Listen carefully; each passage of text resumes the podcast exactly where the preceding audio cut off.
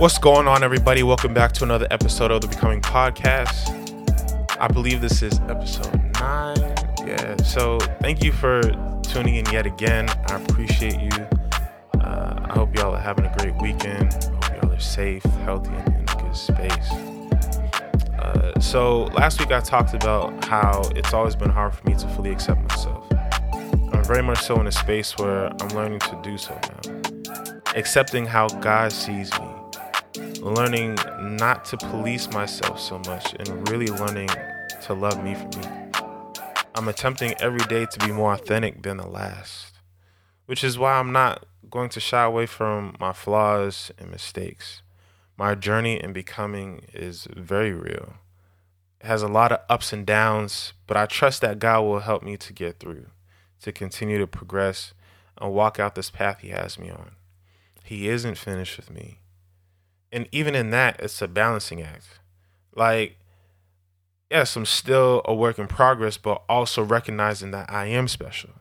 You know, I I am significant. That I'm actually a good person worth getting to know. That I am worth loving, and I have a lot of love to give. You know uh, that I'm flawed and will make mistakes, and that's okay. Because I don't have to be perfect to be liked. I don't have to be without flaws to be loved and it's been a tough wall to break down, you know, because I've always viewed myself as someone who wasn't really lovable or likable because of my flaws, because I felt so out of place. I felt like I wasn't able to truly be accepted if I was my true, authentic self. So that led me to being shy, that led me to try to be perfect, that led me to people pleasing. So in this time, God is really changing and transforming me allowing me to see that he didn't make a mistake when making me, that he calculated everything when seeing he could use me. That actually, I'm a pretty dope person because of how different, uh, unorthodox, and informal I am. Like, for instance, I went out for drinks and nachos with my coworkers on Friday. We tried to get a table together, but there was a lot of us. There was like eight people with us, including a coworker whose last day was that Friday. And so because the restaurant was packed, we decided to get two small tables so we could be seated faster. And I went from table to table when we were seated, when we started eating and talking and stuff. I went from table to table talking to everyone. And there was a moment where I realized, like, yo, I can really interact with almost everyone. Like, the two tables had different personalities, different backgrounds. Um, you know, just it just it had two different vibes, but I was able to interact with everyone at each table seamlessly. And that's something I usually overlook because I'm so focused on me and magnifying what's wrong with me that I miss the great things God put in me. And I feel like some of us can relate. We spend so much time focusing on our flaws, we magnify what is wrong with us so much that we miss what we have going on for us, that we miss the great qualities we were blessed with. One, because our focus is off we're focusing on the wrong thing. And two, because of the choices we make because of what we focus on. There's a saying I've heard from a few people where our focus goes, our energy flows. Think about it. How do you feel after focusing so much on a bill being late to be paid? How do you feel when you think about an assignment you missed, dropping the ball on a project, constantly thinking about that thing you said that you wish you didn't say? Probably feel pretty shitty. you probably don't feel the best. And from there, that feeling has a major influence on what you decide to do. You stress, you feel low or anxious, then you stress eat. You feel happy, you're on a natural high, you're excited, so you do something that continues that happiness. Or at least you try to, right? your thoughts affect your feelings, which affect your actions. And I've been taking some courses, I've been reading, I've been researching because I want to become a life coach and a licensed professional counselor. And I learn what we think about consciously and subconsciously affect our feelings, which then affects our actions. That's why it's so important for our minds to be renewed, as it says in Romans 12. That's why it's so important to think about what is praiseworthy, as it says in Philippians 8. That's why it's so important to have our minds set on things of the Spirit, as it says in Romans 8 6 8. Our minds are so powerful. Our thoughts and beliefs are so powerful. Because think about it. What does it take for us to be saved? Right? In Romans 10 9, it says, If you confess with your mouth Jesus is Lord and believe in your heart that God raised him from the dead, you'll be saved. Our faith is generated from our belief, which allows us to receive grace through which we obtain salvation. God knows the power of our God knows the power of belief. God knows the power of our mind. I mean, obviously he created us, right? But but when you read the Bible, there are many scriptures pertaining to the mind. From scriptures reminding us what to focus on to stories about how wrong focus or having right focus can make us more powerful in the body of Christ. So today, I'm going to share a story about how having wrong focus can lead to us ruining ourselves, how wrong focus can lead to bad decisions. It's the story of Saul becoming king and how he messed that all up. he he ruined himself. In the book of First Samuel, Saul meets Samuel in chapter 9. Because the Israelites were demanding they have a king, Samuel was tasked by God to appoint a king for them and they only wanted a king because they wanted to be like other nations. And even here, you can see how wrong focus could bring about wrong decisions. Because in the decision to have a king, they were indirectly rejecting their true king. And because Samuel was getting old and on his way out, they really didn't respect what this dude had to say anymore. So when Samuel went to pray to God about what they wanted in 1 Samuel, verse 7, it reads, But the Lord told him, him being Samuel, Listen to the people in everything they say to you. They have not rejected you, they have rejected me as their king.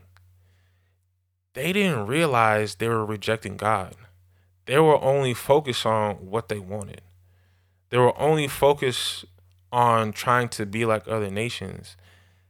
That they took their focus off of God and placed it solely on what they wanted because they thought that would be best for them. Like, God was the one that freed them from the Egyptians and took care of them while they were in the wilderness. Right? The one who blessed and watched over them, even though they were disobedient and unfaithful. And it's funny how wanting what others have can lead us to spaces and places we weren't supposed to be. Because again, wrong focus leads to wrong choices. But God ended up revealing to Samuel who their king would be. It was Saul. But even in the beginning, you could see homie's mindset was a little suspect. Saul met Samuel because he, Saul, was in search of donkeys that went missing with his servant. His servant came up with the idea after a while to help them find the donkeys. In verse 7 of 1 Samuel chapter 9, look, the servant said, there's a man of God in this city who is highly respected.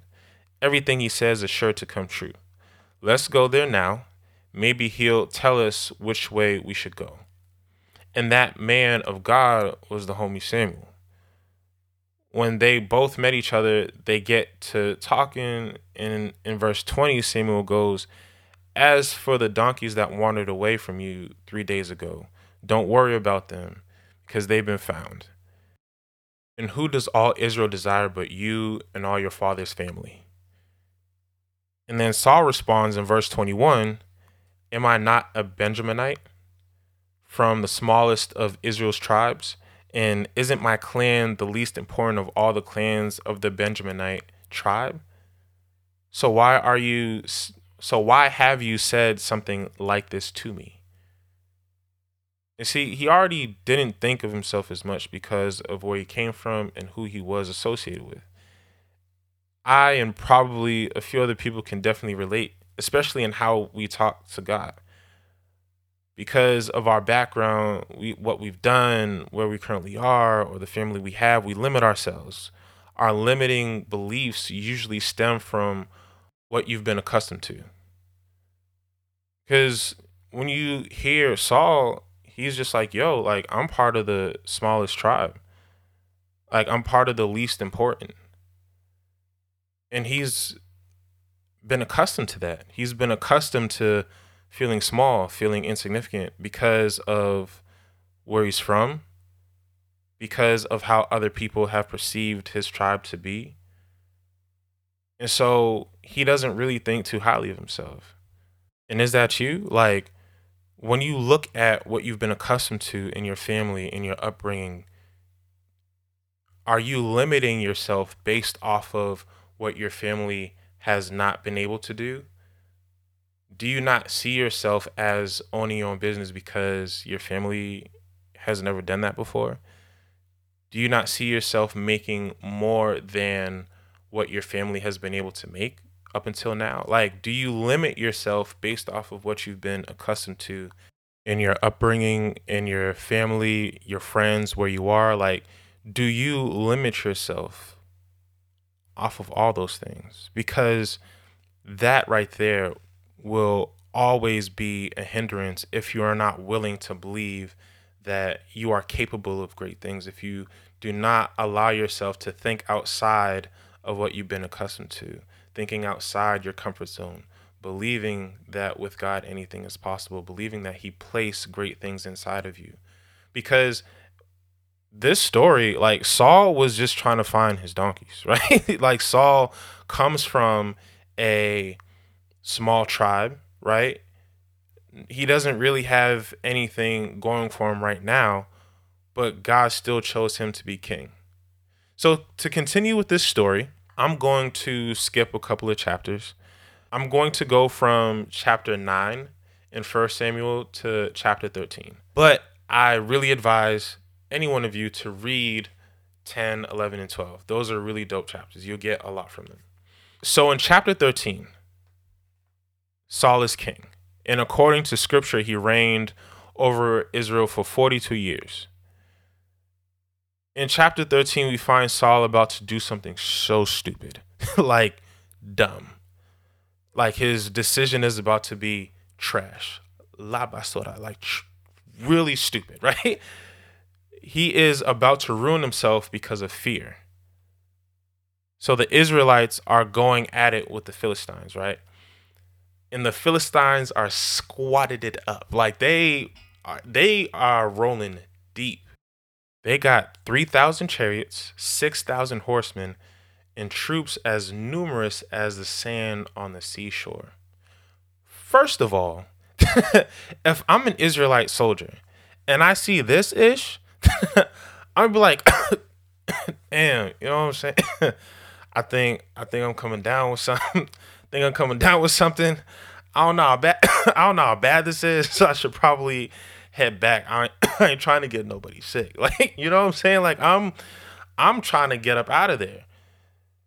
And the Philistines showed up how they did because Saul's son Jonathan and the men he had with him rocked the Philistine garrison in Gibeah. I feel like I think that's how you pronounce it.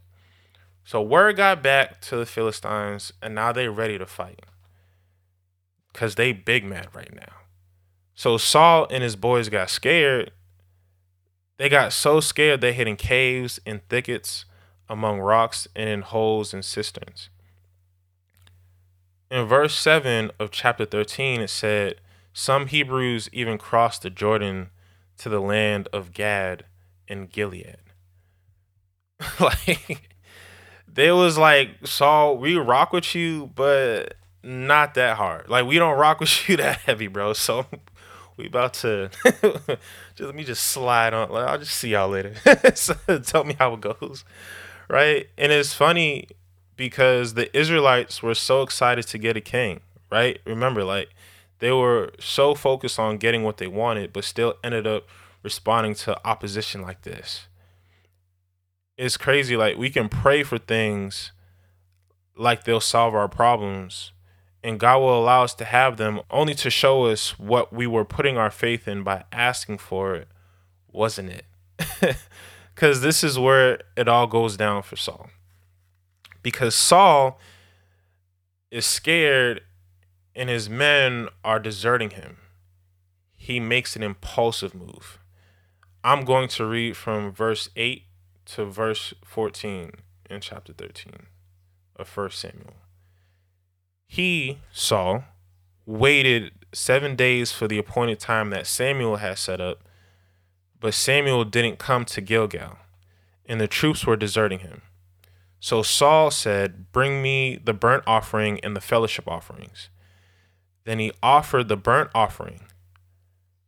Just as he finished offering the burnt offering, Saul uh, Samuel arrived. So Saul went out to greet him, and Samuel asked, "What have you done?"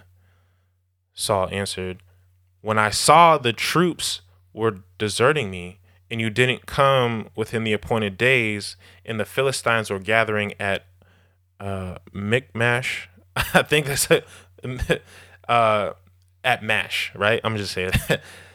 uh, I thought the Philistines will now descend on me at Gilgal, and I haven't sought the Lord's favor. So I forced myself to offer the burnt offering. Samuel said to Saul, You have been foolish. You have not kept the command the Lord your God gave you.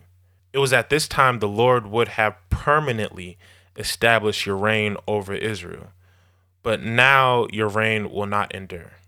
The Lord has found a man after his own heart, and the Lord has appointed him as ruler over his people, because you have not done what the Lord commanded. And just like that, homie ruined himself. Was it?